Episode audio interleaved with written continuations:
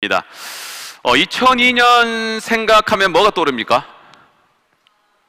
월드컵을 생각하겠죠. 2002년도에는요, 제가 신학교 입학한 날입니다. 예, 신학교 대학원에 입학했던 내가 2002년입니다.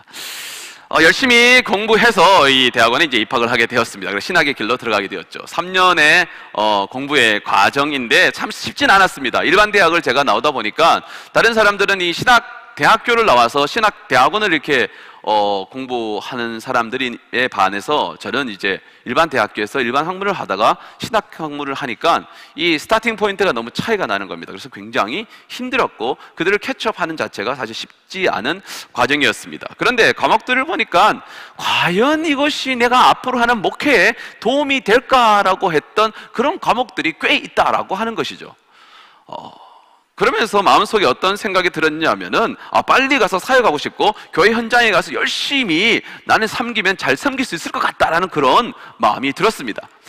그리고 이제 벌써 십수년이 흘렀죠. 지금까지 거의 13년, 14년이 이 시간이 흘러게 되었는데 어, 지금 생각해 보면은 그때가 참 좋았다라는 생각이 듭니다. 어, 그때 당시에는 그것이 조금 힘들고 이것이 굳이 왜 필요하냐라는 생각이 들었지만은 지금 생각해 보니까요. 어, 목회 현장 속에서 꼭 필요한 것이었기 때문에 그것을 그 자리에 이렇게 집어넣었다, 넣었다라는 것이죠. 다시 하다 보니까 옛날에 읽었던 책을 다시 끄집어내서 그 책을 다시 읽어보고 공부하게 되는 모습들을 이렇게 보게 됩니다. 사람들은요, 훈련을 싫어합니다. 훈련 좋아하는 사람 별로 없습니다. 훈련의 과정은요, 사실은 굉장히 지루합니다. 특별히 기초훈련과 같은 것은 굉장히 지루하기 때문에 잘 하기를 싫어하는 것이죠. 그런데 이 훈련을 하지 않고 실전에 투입되면은 잠깐은 잘할 수 있을지 모르겠지만은 조금만 들어가면은 그 실력이 그냥 그대로 드러나 버리게 됩니다. 미천이 금방 바닥나게 된다라고 하는 것이죠. 그래서 금방 실력이 드러나서 패배를 경험하게 되는 것입니다. 여수와서를 계속해서 묵상하면서 어, 다시 한번 느끼게 되는 것은 우리 하나님께서는 정말 정말 정교하시고 섬세하시고 또한 철저하게 계획하셔서 이스라엘 백성들을 지금 훈련시키고 계시다는 것을 느끼게 됩니다. 하나님께서는 이스라엘 백성들을 출애굽시킨 이후에 그들을 광야 속에서 40년간을 훈련시키셨습니다. 어쩌게 보면 그 광야에서 40년간의 훈련은 알곡과 죽정이를 이렇게 갈라내는 분리시키는 그런 작업과 이렇게 같았습니다. 출국 과정 속에 있었을 때 아직까지 애굽의 잔재를 갖고 있었던 그들이 이 40년 과정 속에서 그들은 다 약속의 땅에 들어가지 못하게 되었고 광야에서 태어난 40년 사이에 태어났던 그 사람들만 약속의 땅 가나안으로 들어가게 되었습니다. 유일하게 출국에서 들어갔던 두 사람은 바로 여호수아와 칼렙입니다. 그들이 들어갔던 이유는 우리가 너무나 잘 압니다. 또한 이스라엘 백성들이 출애굽했던 백성들이 들어가지 못했던 이유도 잘 알고 있습니다. 바람 광야에서 12명의 정탐꾼들을 보냈을 때에 그들이 정탐하고 돌아왔었을 때에 이스라엘 백성들이 모두가 다 이 약속의 땅에 들어갔었을 때 환영하고 이제 곧 들어간다고 생각했었는데 그 10명의 사람들은 그곳에서 있으면서 부정적 리포트를 하게 됩니다. 우리는 그들에 비해서는 메뚜기 같은 모습입니다. 결코 그들과 싸워서 이길 수 없습니다라고 이야기합니다.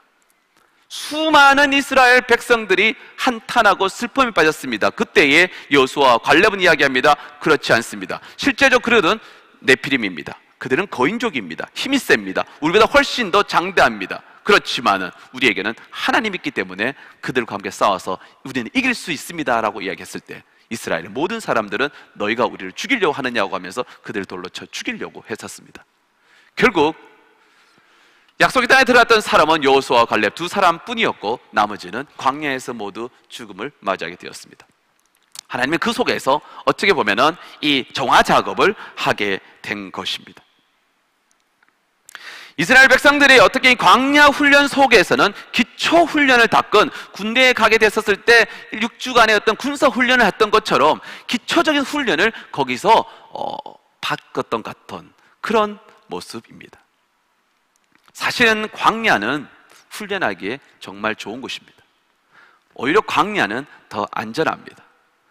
영적으로 봤었을 때 광야는 훨씬 더 그곳에서는 우리가 영적으로 깊이 묵상하고 편하게 생활할 수 있는 곳입니다. 왜냐하면 그거는 디스커넥트에 있는 곳입니다. 고립되어 있는 곳입니다. 인큐베이터와 같은 곳입니다. 그렇기 때문에 그는 그 속에서 잘 자라게 만들어 준 것이죠. 그곳에도 기초 훈련을 잘 받게 하셨습니다. 그런데 그 시간이 길었습니다, 사실. 40년이라는 시간이었습니다. 물론 우리들의 형제 자매들 중에서 여기에 있는 성도들 중에서 이런 긴 시간에 인내를 요하는 그런 고통 속에 있는 분들도 있을 것입니다. 힘들고 어렵고 지루한 싸움이기도 합니다. 그런데 생각을 조금만 바꾸면은 이 지루한 고통과 풀 시간은 하나님께서 나를 통해서 지금 놀라운 일을 행하시려는구나라는 기대함이 있다라고 하면은 그것은 우리가 능히 참고 이겨낼 수 있다라는 것입니다. 사실 이번 수련의 기간 동안에 저희들은 이 가치관에 대한 부분에 대해서 집중적으로 이야기했었습니다. 우리 어떤 필터를 갖고 이 세상을 바라보냐라고 하는 것입니다. 같은 사건을 바라보더라도 어떤 필터를 갖고 바라보느냐에 따라서 그것이 축복의 과정이 될 수도 있고 그것이 단지 하나의 고통의 과정으로만 남을 수도 있다라고 하는 것입니다. 이스라엘 백성들은 광야를 지나서 가나안 땅으로 들어가게 되었습니다. 그리고 우리가 지난주 지지한 주에 배운 것처럼 이들은 길갈에서 할례라는 사건을 행하게 되었습니다. 이 할례가 엄청나게 위험하다는 것은 제가 지난번 설교를 통해서 말씀드렸습니다. 특별히 전쟁을 바로 앞두고 있는 그 상황 속에서 할례를 해놨다는 것은 거의 자살 행위와 같은 그런 일입니다. 그러함에도 불구하고 하나님께서 명령하셨고 이스라엘 백성들은 그대로 그것들을 진행을 하게 되었습니다. 믿음의 순종의 과정들을 거치게 되었습니다. 군대를 갔다 오신 분들은 알겠지만은 군대 가면 육지의 군사 훈련 이후에 자대라는 곳에 배치를 하게 됩니다. 자기가 가서 계속해서 이제는 근무해야 될 곳입니다. 그런데 그곳에 가면은 후반기 교육이라는 것을 하게 됩니다. 그 부대에 맞는 훈련을 하게 되는 것이죠. 광야에서 훈련이 기초 훈련이라고 하면은 이 이제는 이 가나안 땅에 들어와서 이들은 좀 더 클로즈하게 강력한 훈련을 받게 되는 것들을 보게 되었습니다. 하나님은 점점 이스라엘 백성들을 훈련을 강도 있게 훈련시키는 그런 모습들로 다가가게 됩니다. 그 이유는 왜냐하면 바로 오늘 본문 때문에 그러하다 생각이 듭니다. 이들이 맞닥뜨려야 될 곳은 바로 여리고 성이라는 것입니다. 단순하게 크냐 대충대충 해서 훈련해서 이들을 맞서 싸울 수 없기 때문에 이들에게는 강력한 하나님의 순종이 필요했던 것입니다. 그렇기 때문에 하나님께서는 천천히 오랜 시간 동안에 그리고 정교하게 이들을 계속해서 훈련시키고 또 훈련시켜서 이 자리까지 오게 만들었습니다. 우리는 여리고 성을 이야기할 때 흔히 붙는 수식어가 있습니다. 여리고 성은 바로 크고 단단한 성이라고 이야기를 합니다. 얼마나 크고 단단한 것이기에 늘 이렇게 크고 단단한 성이라고 이렇게 수식을 붙여놓을까요? 성서 고고학자의 대가인 브라이언 우드라는 박사가 브라이언 우드 박사가 있습니다. 이가 1999년도에 Creation Ex Nihilo 저널이라는 책에서 이 저널에서 그가 이 여리고 성에 대한 논문을 하나를 발표한 것이 있습니다. 지금까지 했던 논문들을 이 여기서 논문들을 다 정리해서 다시 발표해 놓은 것이 있는데 그 성 논문에 보면은 여리고 성이 어떻게 되어 있는지를 나타나고 있습니다. 제가 그림을 하나 갖고 왔는데 이 논문을 바탕으로 그림으로 이렇게 컴퓨터 도식화 시켜 놓은 것이 있는데요. 여리고 성의 성벽이 우리가 생각했을 때는 하나의 어떤 하나의 수직적인 벽으로 생각하고 있었는데 그렇지 않다고 하는 겁니다. 고고학적으로 탐사를 봤을 때 여리고 성은 이중벽이었다라고 하는 것이죠. 바닥에서부터 올라가서 상층비까지가 5m 정도 높이가 되고 그 높이 위에 두께 2m에 7m짜리 저 위에 있는 벽이 세워졌습니다. 그리고 그 사이에 토성이 세워지게 되고 그 위에 다시 성벽이 올라가게 되어졌다라고 하는 것입니다. 그래서 이중벽으로 되어 있습니다. 외벽과 내벽으로 되어 있고 그 사이의 높이가 지상부로 시작해, 지상부터 시작해서 14m 정도가 되는 높이까지 이르게 된다라고 하는 것이죠. 저 왼쪽에 제일 높은 자리가 지상에서 보면 14m 정도 되는 높이라고 그렇게 이야기를 합니다. 난공불락의 구조를 갖고 있는 이중 벽의 구조를 갖고 있다고 하는 것이죠. 당시의 무기 체계로 이야기를 한다고 하면은 이 성에서는 이 성을 걸어 잠그고 식량만 충분하다고 하면은 언제든지 버틸 수 있는 구조라고 이야기를 합니다. 그러면 어떻게 해서 왜 여리고성이 이렇게 견고해졌었을까라고 하는 것이죠. 그것은 계속해서 이 여리고성은 다른 사람, 다른 침략자들이 있었기 때문에 점점 강해졌다는 것입니다. 이 여리고 성은 교통의 여리고라는 지역은 교통의 요충지입니다. 애굽에서부터 시작돼서 이 아수르 지역까지 올라가는 그 대로에 큰 대로가 있는데 이 대로가 여리고를 통해서 지나가고 있습니다. 남북으로는 이 길이 있습니다. 동서론을 또한 지나가는 통로의 길이 이 여리고를 통해서 지나갑니다. 어쩌면 여리고는 이 한국으로 치면 대전과 같은 교통의 요충지입니다. 아틀란타와 같은 곳이죠. 좌우 이렇게 통과할 수 있는 그런 지역이었던 겁니다. 그러다 보니까 많은 민족들이 이것을 점령하려고 하고 그래서 민족의 침입이 있다 보니까 여리고성은 점점 더 견고해지고 강하게 지어져 놨다라고 하는 것입니다. 저희 여리고성을 이렇게 보면서 했는데 이 이스라엘에 가면 이스라엘 백성들이 이스라엘의 어, 유대인들이 어, 이들 아, 자신들의 아이들에게 방공 교육을 시키는 곳이 있습니다. 한국으로 치면은 어, 그 독립 기념관 같은 곳인데 마짜다라는 곳이 있습니다. 이곳에서는 970명 정도의 사람들이 그 자리에서 자살해서 죽었던 기억이 있는데 로마가 이 이스라엘을 점령하려고 했었을 때 이스라엘에 있는 한 천여 명에 되는 사람들이 마사다라는 그 지역에 올라가서 문을 걸어 잠그고 있었습니다. 이 성이 여리고 성에 비하면 아주 크기가 너무너무 작은 성입니다. 그런데 그 주변이 이렇게 움푹 파져 올라와져 있습니다. 들어가서 잠궈버리면 밑에서 아무리 공격해도 넘어지지 않는 겁니다. 천여 명에 되는 사람을 그냥 몇, 한 몇천 명 되면은 이길 수 있을 거라 생각했는데 몇 개월이 지나더라도 이 성을 공격할, 이 공략할 수가 없었습니다. 그래서 로마에 있는 장군이 어떻게 했냐면은 이 옆에 똑같은 토성을 계속해서 몇 달을 거쳐서 쌓아 올렸습니다.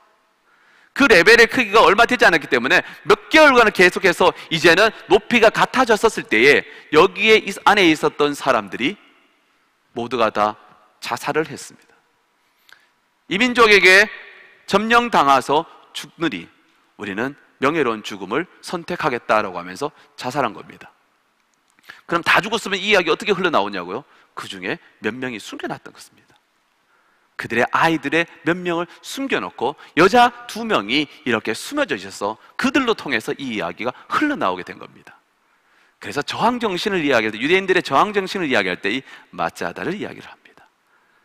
그런데 여리고성은 전체 이 고고학적인 크기를 셌을 때 8에이커 정도가 된다는 것이죠. 32제곱킬로미터 정도가 되는 크기입니다.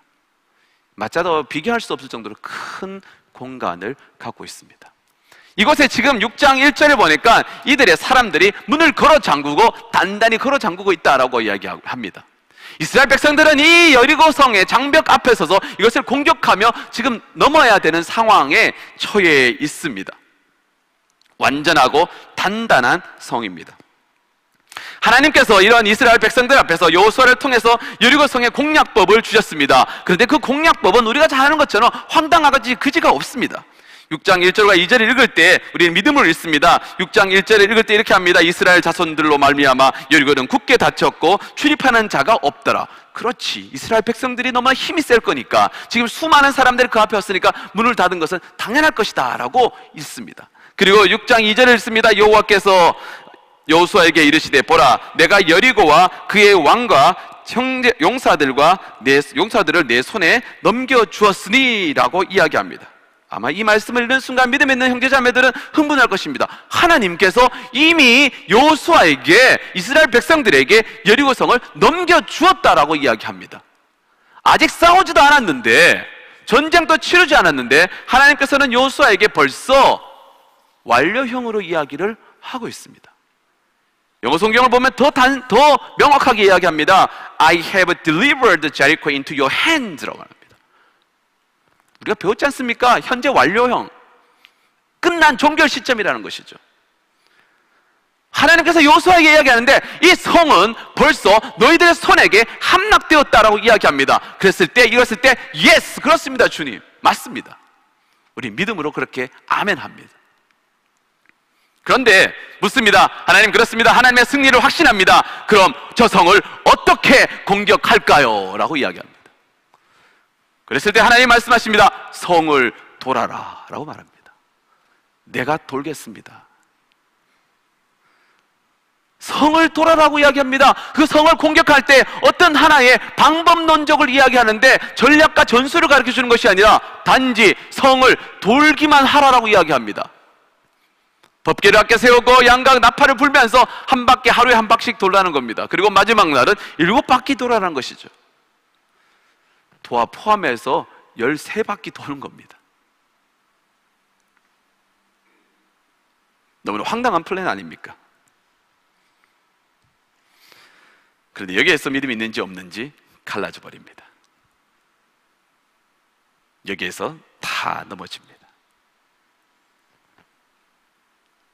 하나님 믿습니다. 내 앞에 여리고성이 무너지게 해주실 줄 믿습니다. 라고 이야기합니다. 하나님 믿습니다. 그렇습니다. 나는 하나님께서 내 인생을 이끌어가고 주장하실 줄 믿습니다. 라고 이야기합니다. 하나님 어떻게 내가 이것을 이겨낼 수 있을까요? 라고 이야기할 때 성을 돌라라고 이야기할 때 하나님 그건 아니지 않습니까? 어떻게 그 방법으로 이것을 이길 수 있습니까? 라고 반문합니다. 그리고 그 자리를 박차고 나가버립니다. 왜냐하면 내 뜻과 맞지 않기 때문에 그러합니다. 내 상식과 맞지 않기 때문에 그러합니다. 여기서 믿음 있는 자와 믿음 없는 자의 차이가 여기에 나타나는 것입니다. 히브리서 11장을 믿음의 장이라고 이야기를 합니다. 믿음의 선진들의 이야기를 이 11장을 통해서 그려놓고 있습니다. 그들의 스토리 앞에 붙는 수식어가 있습니다. 바로 믿음으로라는 수식어가 있습니다. 믿음으로 노아는 믿음으로 여호수아는 믿음으로 사라는 믿음으로 요셉은 믿음으로 기생 나합은 믿음으로 믿음으로라고 이야기합니다. 그들의 인생의 스토리를 바라볼 때에 도저히 믿음으로 이야기하지 않고는 상상할 수 없는 이야기입니다. 그런데 그들은 믿음으로 그 모든 것들을 이겨내고 믿음으로 나아갔었습니다. 히브리서 11장 1절에 믿음에 대한 정의를 이렇게 말씀하고 있습니다. 믿음은 바라는 것들의 실상이요 보지 못하는 것들의 증거이다라고 이야기를 합니다.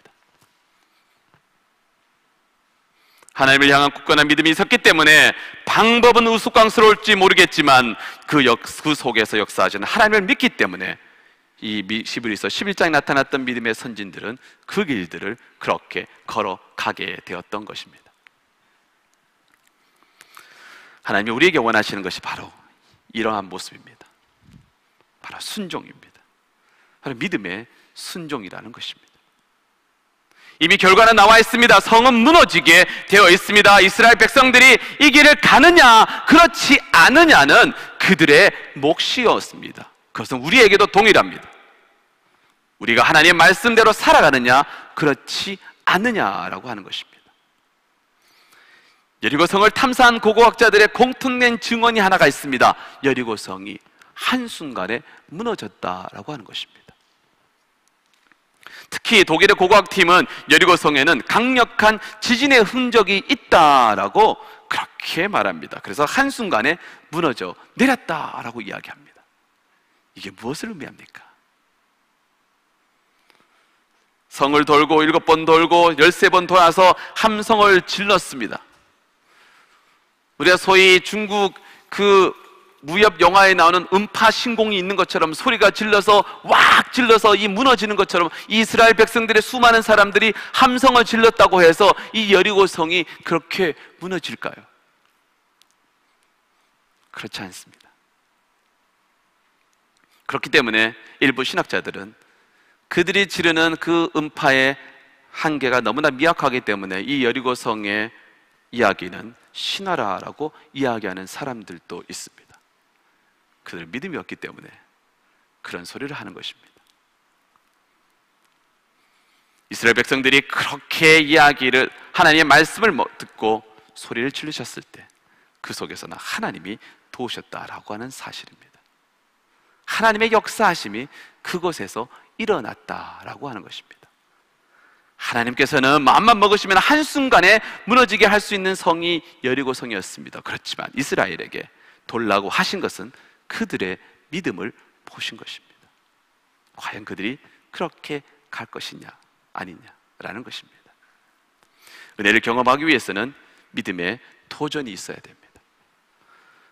황당하고 상식에 맞지 않는 것 같지만 하나님께서 말씀하신다면은 내가 그 길을 가는 것이 맞습니다 라고 하며 그 길을 걸어가는 것이 바로 믿음이라고 하는 것입니다. 그리고 그 길을 걸어가야 될 때에 그 속에 은혜가 있다 라고 하는 것입니다. 서대제가 하나님은 정교하신 분이라고 말씀을 드렸습니다. 요수아에게 하나님이 그냥 무턱대고 돌라고 말씀하지 않으셨습니다. 하나님께서 요수아에게 다시 찾아오셨습니다. 5장 13절부터 15절까지는 하나님께서 요수아에게 이 여리고 성 앞에 서 있는 그 요수아에게 찾아오셔서 만나고 대면하시는 장면입니다. 하나님의 여호수아에게 하나님의 군대 장관을 보내 주셨습니다. 그리고 그에게 말씀합니다. 여호수아의 태도를 보면서 말씀 받는 자의 자세와 태도를 우리는 배우게 됩니다. 하나님의 사람이라는 소리를 들을 때 여호수아는 그 자리에서 주여라고 무릎을 꿇습니다. 주님을 주님으로 대접하는 것입니다. 자신을 이끄시는 분이 바로 주님이라는 그 사실을 깨닫고 그는 무릎을 꿇습니다. 우리는 주님을 향해서 주님이라고 부릅니다. 그러나 우리의 삶은 때로는 주여가 아니라 나여라고 할 때가 많이 있습니다. 내 방식대로 움직이며 살아가는 경우들이 많이 있다라고 하는 것입니다. 14절 하반절에 이렇게 요수하는 말합니다. 종에게 무슨 말씀을 하려 하시나이까? 라고 말합니다. 말씀을 듣습니다. 우리에게 필요한 태도입니다. 그는 하나님의 사람이라고 이야기할 때 왜, 무엇 때문에 이 자리에 왔느냐고 묻기보다는 그가 하나님의 사람이라고 이야기 듣는 순간 그 자리에서 무릎 꿇고 내게 말씀하여 주시옵소서 종이 듣겠나이다 라고 이야기합니다. 성경은 말씀합니다. 믿음은, 믿음은 들음에서 난다라고 이야기합니다. 그 들음은 그리스도의 말씀이다 라고 이렇게 말씀합니다. 말씀을 들을 때 그 속에 지혜를 발견하게 되는 것입니다. 15절 말씀 보면 하나님이 하나님의 사령 요수에게 말합니다. 신을 벗으라 내가 선 곳은 거룩하니라 라고 말합니다. 이것은 또 무엇의 의미일까요? 그냥 그곳에 서 있는 곳이 갑작스럽게 거룩한 곳이 되었습니까? 그렇지 않습니다. 신을 벗으라 라고 하는 의미는 지금 내가 이전에 있는 방법으로는 이 일들을 도저히 이끌어 나갈 수 없고 해결할 수 없다라고 하는 것입니다. 그렇기 때문에 그 신을 벗고 구습을 벗고 과거에서 벗어나서 과거에서 떠나라라고 말씀하십니다. 세상의 방법으로는 이길 수 없다라고 하는 것입니다. 과거에 네가 세상을 의지했다라면 그것을 벗어나서 이제는 나를 의지하며 나의 신을 신으라고 말합니다. 그렇기 때문에 그곳이 거룩한 장소가 되는 것입니다. 내 인생을 바꾼 100가지의 이야기라는 책에서 어, 그 이야기 중에서 작은 빨간 우산이라는 이야기가 있습니다. 미국 중서부의 어, 작은 마을에서 가뭄이 들었다라고 합니다. 비가 영원히 오지 않을 것처럼 하늘은 너무너무 뜨겁고 요즘 아틀란타 날씨처럼 엄청나게 그래 뜨거운 날이 계속 계속 되었습니다. 농부들은 난감해졌습니다. 농사뿐만 아니라 사람들이 생계에도 위협이 점점 느껴지기 시작했습니다. 가뭄이 점점 더 심해져서 교회에서 비를 구하는 기도회를 어, 열 계획을 갖게 되었습니다. 사람들이 모여들었습니다. 목사님이 사람들이 계속해서 모이는 것을 지켜보고 이렇게 있었습니다. 그리고 시간이 되자 기도회를 인도하기 위해서 앞으로 이렇게 나갔습니다. 그러나 사람들이 여전히 서로서로 만나서 이야기하면서 인사를 그렇게 하고 있었다라고 하는 것입니다. 그런데 그 강단에서 목사님이 조용히 사람들이 이렇게 보고 있는 중에 한 아이에게 시선이 가게 되었습니다. 그 소녀는 11살짜리 소녀입니다. 근데 이 소녀는 약간 흥분됐던 얼굴을 갖고 맑은 미소를 갖고 있으며 그 여인의 아이의 옆에는 빨간색 우산이 놓여져 있었습니다. 비를 내리게 해달라고 기도회를 하고 있었을 때 어느 누구도 우산을 갖고 온 사람들은 없었습니다. 그런데 이 아이는 우산을 갖고 왔습니다. 이것이 믿음입니다. 장벽 앞에서 가져야 할 우리의 마음의 가짐이기도 합니다. 요한복음 15장 16절에서 주님이 말씀하십니다. 너희가, 너희가 나를 택한 것이 아니요 내가 너희를 택하여 세웠나니라고 말씀합니다. 우리가 하나님을 택한 것이 아니라 하나님께서 우리를 택하고 세우셨다는 것입니다. 하나님께서 우리를 부르셨다라고 우리를 선택하셨다라는 것입니다. 그 자녀를 그냥 어려움 속에 처박아두고 죽게 내버려 두는 것이 아니라 우리가 울고 있으면 우리 아버지는 더 많은 통곡을 하고 계신다는 사실입니다. 우리가 기뻐하면 우리 아버지는 더욱더 박장대소를 하시면 크게 기뻐하실 분이라시는 겁니다. 우리가 아픔이 있었을 때는 우리 아, 아버지는 더 아파하시는 분이 바로 우리 하나님이시라는 것입니다. 제가 우리 엘텔 때 개미화를 종종 듭니다. 요즘은 잘 들지 않는다. 예전에 개미에 대한 이야기를 들었습니다. 저는 그것을 보고 굉장히 큰 하나님의 은혜를 경험했던 사람입니다.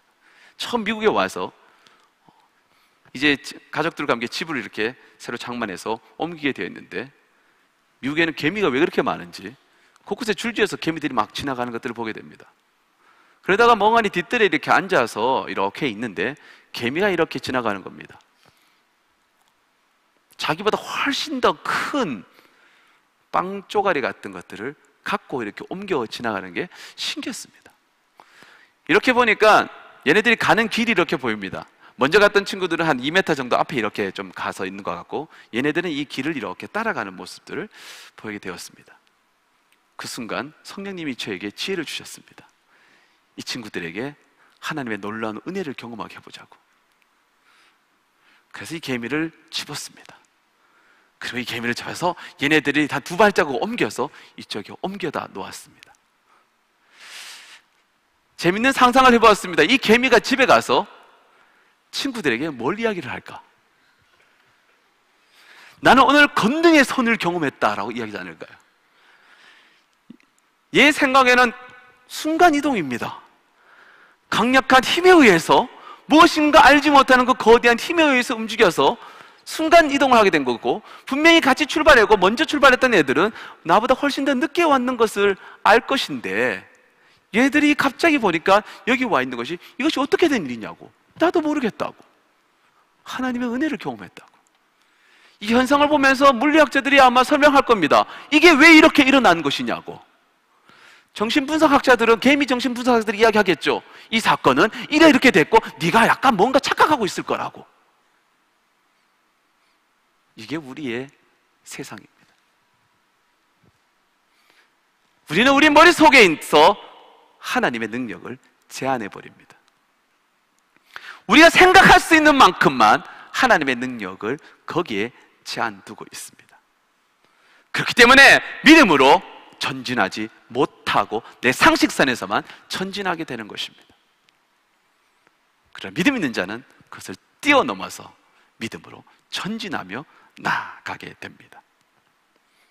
하나님의 능력을 내 생각에 제한하지 마십시오. 우리가 생각하지 못했던 방법으로 하나님께서는 우리를 도와주시고 우리를 인도하시고 이끌 줄로 믿습니다.